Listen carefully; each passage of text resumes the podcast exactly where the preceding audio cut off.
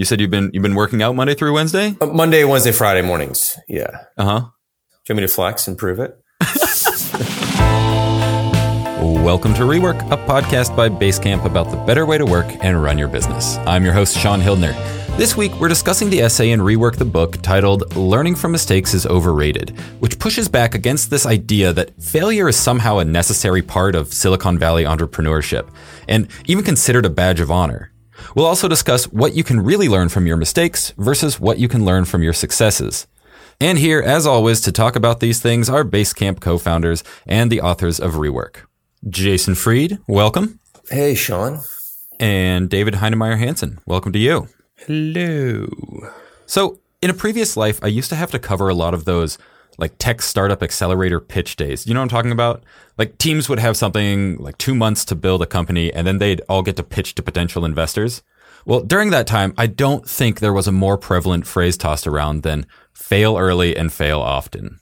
How did this become such a thing that, that failure is just a built in part of entrepreneurship? I think it's more of a Silicon Valley thing because the guy who runs the pizza shop on the corner, he, he doesn't want to fail early and often. The, the, the dry cleaner doesn't want to fail early and often. Most people who start businesses don't want to fail. They want, they got to make it work. It's like not even an option. They got to make it work. They got to figure out how to make it work. So this is more of a Silicon Valley thing where, you know, if you, if you kind of fail, it's like, well, it doesn't matter because someone's willing to give you more money again to try another time. And in fact, it seems like in some cases, the more failures or whatever you have, like the, the, the, better your resume, that you're willing to try new things and you've got a lot of ideas. And I think that it's celebrated to an, to an unhealthy degree. Not that people aren't going to make mistakes and things aren't going to work because most things don't. But in most cases, people need to make these things work. And, you know, they're putting their life savings at, uh, at risk and, you know, they're doing it for themselves and their family versus spending other people's money. Um, I think it's a very different mindset. I think a lot of that comes from the fact that the Silicon Valley economics is so different. The odds are so different that they literally need one in a thousand, one ten thousand to pay for the entire lot. That you need one breakout success that can pay for everything else. And those breakout successes, they are often outrageous. I mean, if you had pitched Facebook before Facebook's, hey, what if you had this service where you just give all your personal information to us and then we slice it and dice it and we sell it to everyone who wants to target just exactly your demographic? What about that? It would have sounded like a bad idea.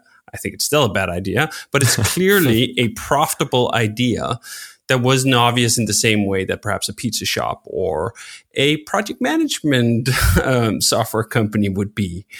And those kinds of uh, odds necessitate that most people will be wasting their time because there's just so few Facebooks and unicorns in this world compared to how many people have to try to get there.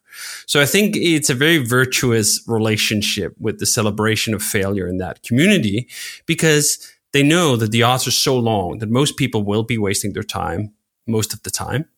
So if we can make that seem normal and good and everything, then maybe people won't look like what have I've been doing with the last three, four, five years of my life.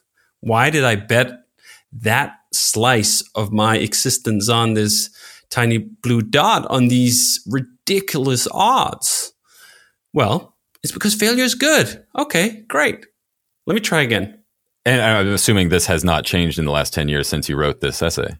I don't think so. I think if anything, it's become even more so that the outliers are even more to some extent profitable when investors can see that well do you know what? This isn't just going to be a billion dollar company. It might be a 10 billion dollar company. It might be a 100 billion dollar company. It might be a trillion dollar company. How many failures can a trillion dollar return pay for?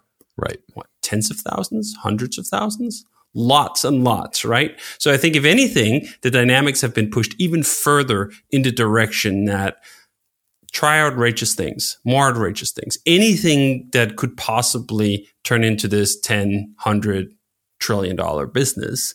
That's what's worth it because that's the thing about investing is it doesn't really matter how much money you lose if one of them pays for everything else. But I do think it matters obviously for the people who are volunteering their lives to be one of those shots because for them, it doesn't really matter whether their investor gets a Facebook like return. It doesn't help them. If you're one of the thousand or 10,000 who's not on that train, what good is it for you that for the investor everything got paid back? Well, I suppose you got a salary why it happened, but I don't think you're going to look back upon that time in your life and think, you know what? I just, that was great. Well, maybe some do. But as, as a broad whole, it seems like an utter waste of human potential to have 999 teams chase these impossible things so that we can have one outlier give us the next Facebook. And I think, you know, some people might hear that and think that David's suggesting that you need to be extremely conservative with what you're doing. I mean, I don't think that's the point here. Like you can take plenty of risks. It's more about there's a difference between taking a risk and putting yourself at risk. And if you put yourself at risk in a way where like if your idea doesn't work, the whole thing falls apart, that's probably too much risk. Um, but you can certainly swing for things. We've we've done a bunch of things that haven't worked. You know, not not hundreds of things, but we've done a few products that haven't done as well as Basecamp. You know, we've taken risks on a variety of different things, but um, we didn't we didn't set it up in a way where we actually consider it a failure. Like Backpack is not a failure; it just didn't do as well as Basecamp.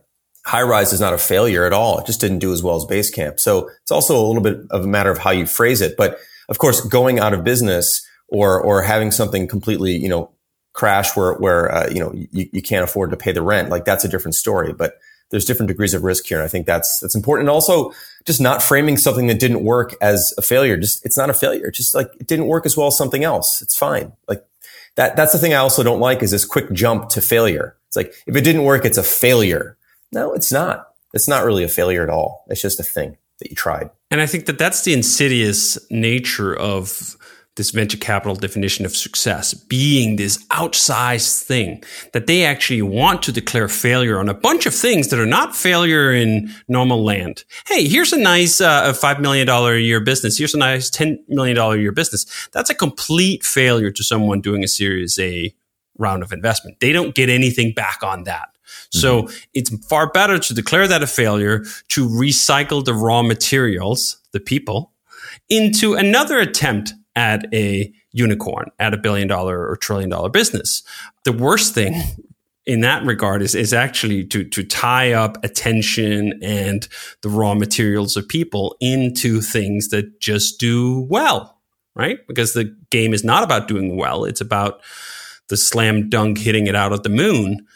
And again, what a waste. We could have had a bunch of businesses that would have been wonderful 5, 10, 50 million dollar businesses and and yet they have to be crunched and recycled into the chase for another unicorn. Uh, in this essay, you lay out some of the points of failures, like hiring the right people, pricing correctly, you know, spending less than you're taking in. Uh, in the last decade or so, are there any other points of failure you've seen in in startups?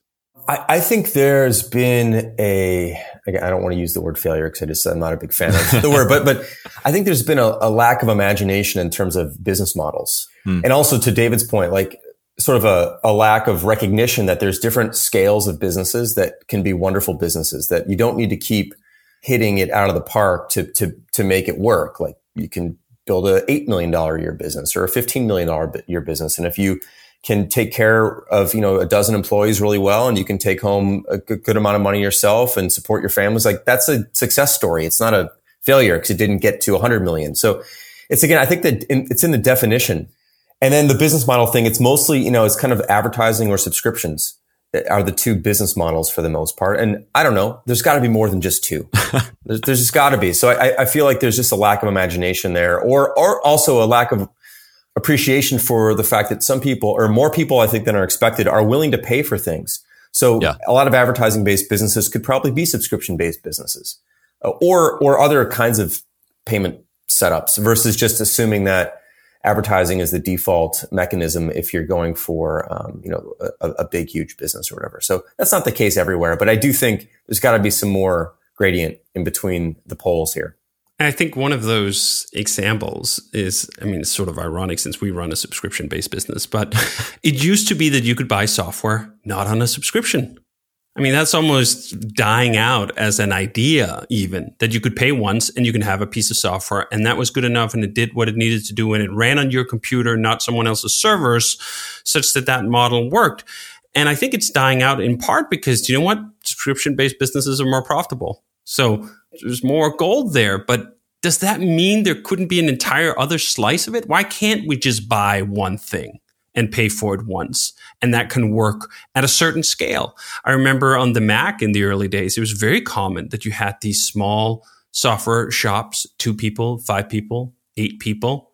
They weren't hundreds and hundreds of people, although some of them were, right? Adobe, for example. I don't, can you still buy an Adobe product for? I don't believe so. I think it's Creative Cloud only.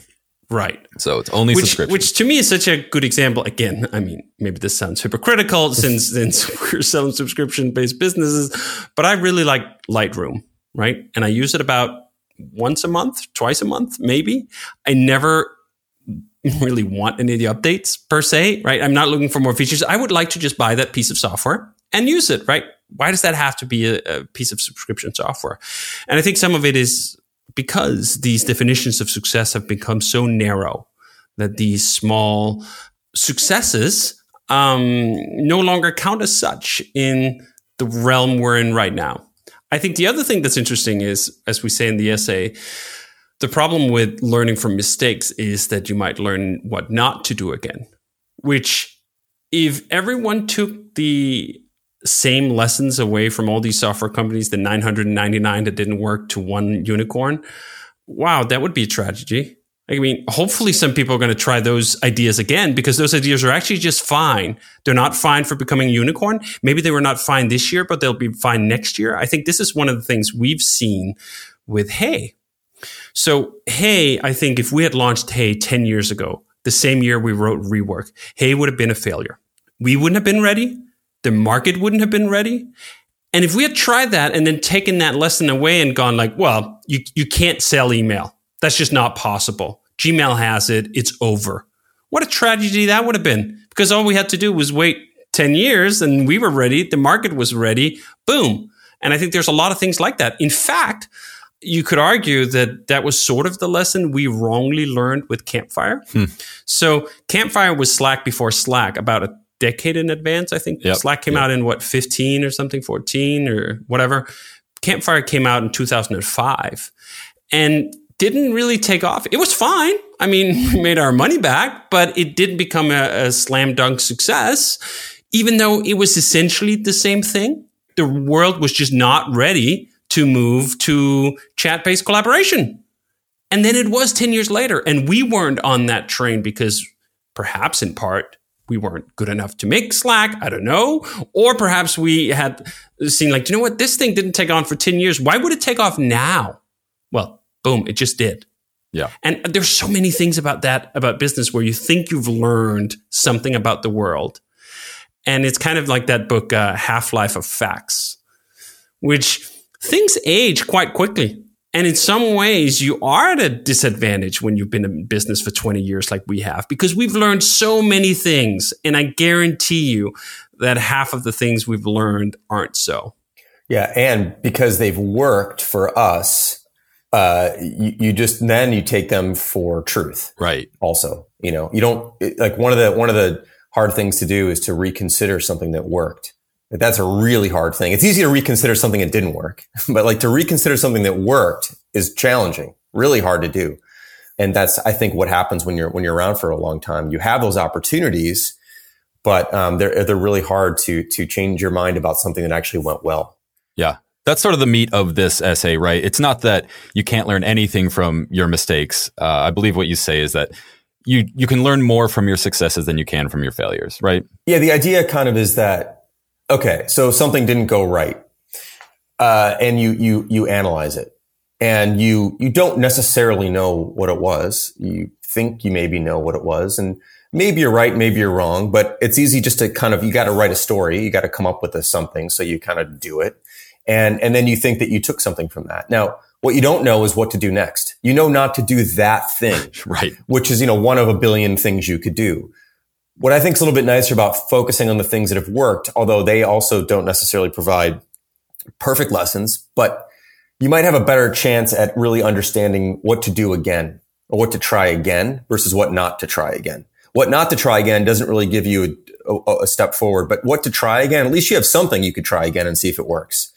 You know, they're both imperfect because like David said, it's a, it's a timing thing. It's a million things. It's luck. It's place. It's a million different things, the market, but at least you have somewhere to go, some guide on which direction to, to try to head again versus the alternative where, where you just know not to take a step forward, but you know, you've got 360 degrees you can walk. Like which one, which, which direction do you turn? You really just don't know.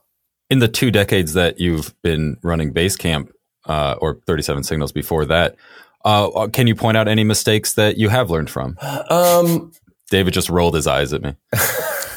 Here's an interesting one. I think this isn't like necessarily a mistake that we learned from, but it was a reconsideration of something. When we launched Backpack, Backpack was our first consumer facing product, which was, you know, Basecamp was our, you know, business product. Backpack eventually became a business product, but initially it was like five bucks a month and for, for, you know, just direct consumer use.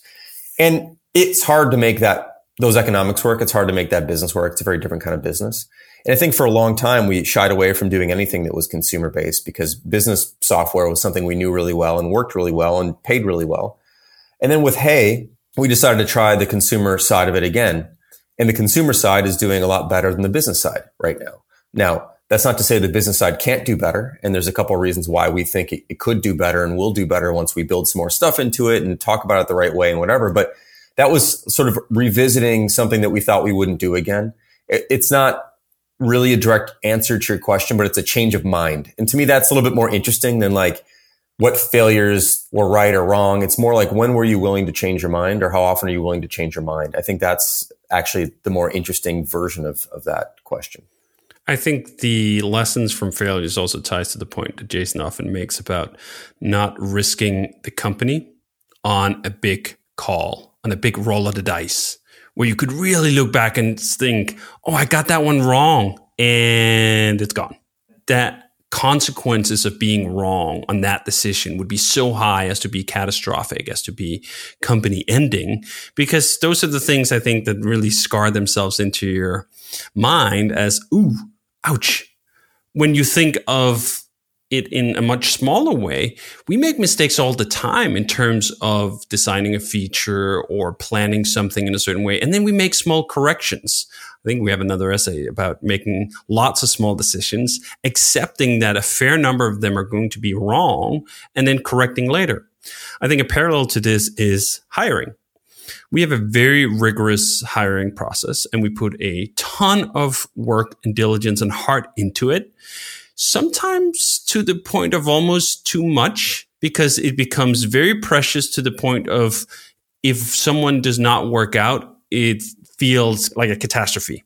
When perhaps more healthy approach to it is if you're going to hire 10 people, do you know what? If six, seven, maybe eight stay, wow, that's great.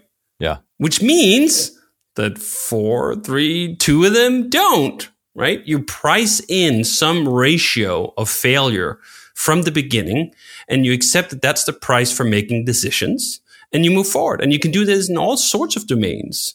This is why we're often quick to make these small decisions because we know, do you know what? We're going to be wrong some percentage of the time and it's not going to matter that much. And we can change our mind and move on from it. I think it's a language thing too. Like the way you just framed it, like I wouldn't consider those two or three people who didn't quite fit in for their reason or for our reason to be failures. We just like it didn't it didn't work. Yeah. And I think language really matters here because failure is such a it's like you said, it's such a common thing in our industry. People love to talk about it, but it's such a harsh word. Yeah. it's it's so polarizing. It's like the worst thing, like failure, you know, versus like it didn't work or that person wasn't the right fit or we weren't the right fit for them. That's something you can understand that happens in the world and you're not afraid of it. It's just something, of course, not everyone's going to work out. Like everyone knows that. But to say like you put in all this effort and, and you failed at hiring the right person, I don't know. That kind of makes you nervous about doing anything. Like I don't want to fail at that. I'd rather just give it a good shot. And if it doesn't work, it doesn't work. So the, the words you use and the mindset that you, you come at this stuff with has a big effect on your, on your mood and sort of the self-esteem of the organization as well. if the word failure is being thrown around a lot and if someone doesn't work, it was a failure, like that damages the self-esteem of the organization. At some point, people become afraid of doing anything because who wants to be labeled a failure? I think it also ties back to the whole framing of this essay, though, is where should you, what should you learn from? So, say you hire someone doesn't work out, you could try to look into that and find some reason, and then try to see if you can find some pattern and learn something, and then like, oh, next time we have to be sure we don't do that. Know what? I think that's a lot more faulty of a process than. Do you know what? Here's six, seven, eight people who worked out really well what are some of the commonalities that these people share? What would work well? Oh, for us, for example, we learned that hiring great writers is a mark of success at Basecamp. We've learned that managers of one, people who can set their own direction and follow up on it, wow, mark of success. Those are the things to focus on. If you uh, read anything we have about hiring, it's usually not like, ooh, avoid these people, right? because that's the other fact here is that if we talk about hiring, everyone is flawed.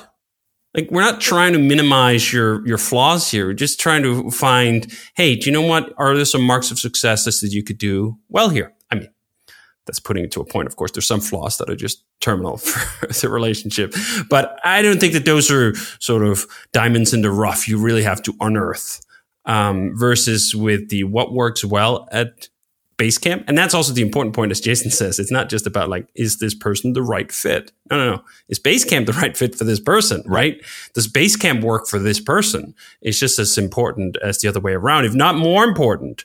Um, so accepting what kind of organization you are, are, and then who are the kind of people? What do they look like? The people who have success here. And are there some things we can extract and try to find more people like that? Which is, in many ways, a similar thing to common ways of, of marketing, right? Like uh, Facebook and others, they have all this look-alike matching. You try to find customers who are roughly like the customers you already have, because whatever it is about the customers you already have, well, that was a success. they like your product, they're paying for your product. If you can find someone who's like them, they're also likely to like your product and pay for your product. So that's a good virtuous cycle to investigate hopefully in more productive ways than surveillance marketing, but just a general idea that figure out who are the customers this is really right for, who are the employees this is really right for, um, what are those right things, and then double down on that. Yeah. Uh, I think to, to wrap this up, I want to kind of continue that thought experiment that, that David started earlier.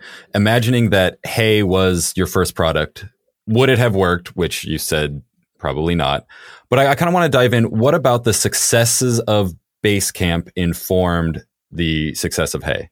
I don't know if looking at Basecamp, the product had much to do with that. Mm. I think though that this fundamental um, interest we have in, in, in novelty and bringing new ideas and building the kinds of things that other people aren't building. And Basecamp was that kind of thing. Basecamp was not a Microsoft project lookalike, which of course that we're throwing way back here because Microsoft project, I don't even know actually if it exists anymore. But but it was the it was the thing at the time. Yeah, that was project management. Yeah, and so we yeah. built something that had nothing to do with that. We pushed hard against some of the fundamental ways in which people manage projects, which were Gantt charts and, and, and reports and whatnot back then, and went in a very, very different direction and created a very strong contrast between what Basecamp was, what Microsoft Project was. And then with Hey, I think we did the same thing fundamentally, the same spirit, which was that mm-hmm Hey does not look like Gmail. Gmail is the predominant, Gmail and Outlook are both the, I mean, basically that's the whole market essentially. And Hey looks nothing and acts lo- nothing and smells nothing like those products. It's very different. And again, this isn't about looking at Basecamp, but it's about our general approach. That if we're going to put something new into the world, it's got to be new. Mm-hmm. It can't sort of be like everything else initially of course, as you as you build it out, it, you begin to flesh it out and, and flush it out, and like some things start to, uh, you know, there's some things you may have missed the first time around, whatever. But and, and the same thing is true. Like we're we're thinking right now about building a calendar into Hey. I don't know when or if we're going to do it, but we're thinking about it. And the things we're thinking about, like we're not just going to build a calendar into Hey. We're going to bring new ideas and novel approaches to a calendar um, because it's about time. And also the, the, world doesn't need just yet another one that's sort of like the ones that are already here. So I think that's really the fundamental lesson. The things that we like to do are things that other people wouldn't do or haven't done, or um, we think the world's sort of missing a, a perspective and a point of view. I think that's also true about just our business in general, and that we, uh, you know, we have a different approach. We we have an alternative approach. Uh, we're not VC backed. We're, we're you know all the things we've talked about over the years. Like we want to make sure that there's another way to do things, and that that way is is is uh, is shared and voiced and, and demonstrated that it, it can work. Um, so I think those are probably the lessons that we take, though they're not direct from product to product, but they're sort of more, I guess, spiritual or something, you know, based on how we like to do work. I think in the same vein of a spiritual approach to it is having some confidence in your own vision for the product that we don't design products by going out to ask a lot of people, what would you like? I mean, we currently have a lot of customers. You could totally go to those customers and say, what other kinds of software would you like us to build? What do you want in a calendar? Yeah. Exactly. What do you want in a calendar? That would be a very natural thing that there's an entire industry of market research built up behind. And we don't do that. We build the V1 of what we want. That's it. After V1, you, you you start listening more, but the V1 is very much what we want. And I think that there's a much greater likelihood that you will produce that sort of weird, different take if you are a little bit wearing blinders. You're not paying too much or too close attention to what everyone else is doing. You're not doing a serious deep dive competitive analysis, analyzing all the features that Gmail has and the percentage of users who use this, that, and the other thing. No, the V1 is what we want. And we look at what features do we absolutely need and what features would absolutely delight us. And then again, as this pattern matching, as we found, there's a lot of people who are just like us in terms of what they want out of products. They may not know it yet, but when we build something for ourselves, we find usually a ready market for it. That market is of varying sizes. Sometimes we've come up with things and they were just too early, like Campfire 2005. We were like, hey, this is really important product to us. We're going to sell it. And we sold it at a modest success. And then 10 years later, the market was really ready for it. Sometimes that's thought products. We wrote remote, office not required, 2013. Thought, hey, market's right. No, it wasn't. If we had published that uh, a year ago, we would have hit it bang on on the wave, and we didn't. So it's not a foolproof method, but it is a method that is sort of batting to the successes that we've had and learn from that and trying to replicate those things. Fantastic. Well, I think that's a great place to end it. Uh, I do want to say before we leave, this episode, as well as all the other ones, are edited on Adobe Audition. So, Adobe, we weren't trying to drag you. I love your service. And next week, we're going to be discussing uh, the next chapter in Rework, which is called Planning is Guessing. So we'll have both of you back uh, for that. Jason Fried, thank you. Thank you, Sean. And David Heinemeier Hansson, thank you. Thanks. Rework is a production of Basecamp. Our theme music is by Clipart. You can find all of our past episodes at rework.fm. We are on Twitter at Rework Podcast. If you would like to follow along with our little book club, crack open your copy of Rework and flip to the chapter Planning is Guessing. We'll be discussing that one next week.